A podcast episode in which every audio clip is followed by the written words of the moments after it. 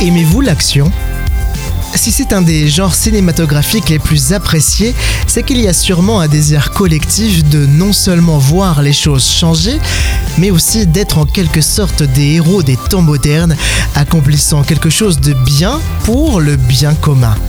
Après, on peut aimer l'action sans forcément aimer entrer en action.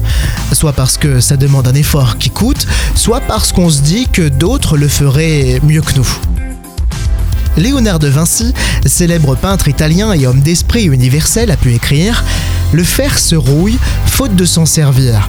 L'eau stagnante perd de sa pureté et se glace par le froid. De même, l'inaction sape la vigueur de l'esprit. » Je sais donc à quoi m'attendre. Dans un cas comme dans l'autre. Mais je préférerais que ce soit dans le bon sens, s'il vous plaît. Alors, si aujourd'hui j'arrêtais de peser encore une fois le pour et le contre et décider. Si je n'attendais pas, je ne sais pas trop quoi, pour me lancer. Et si je faisais enfin ce truc qui me passe par la tête et qui fait vibrer mon cœur.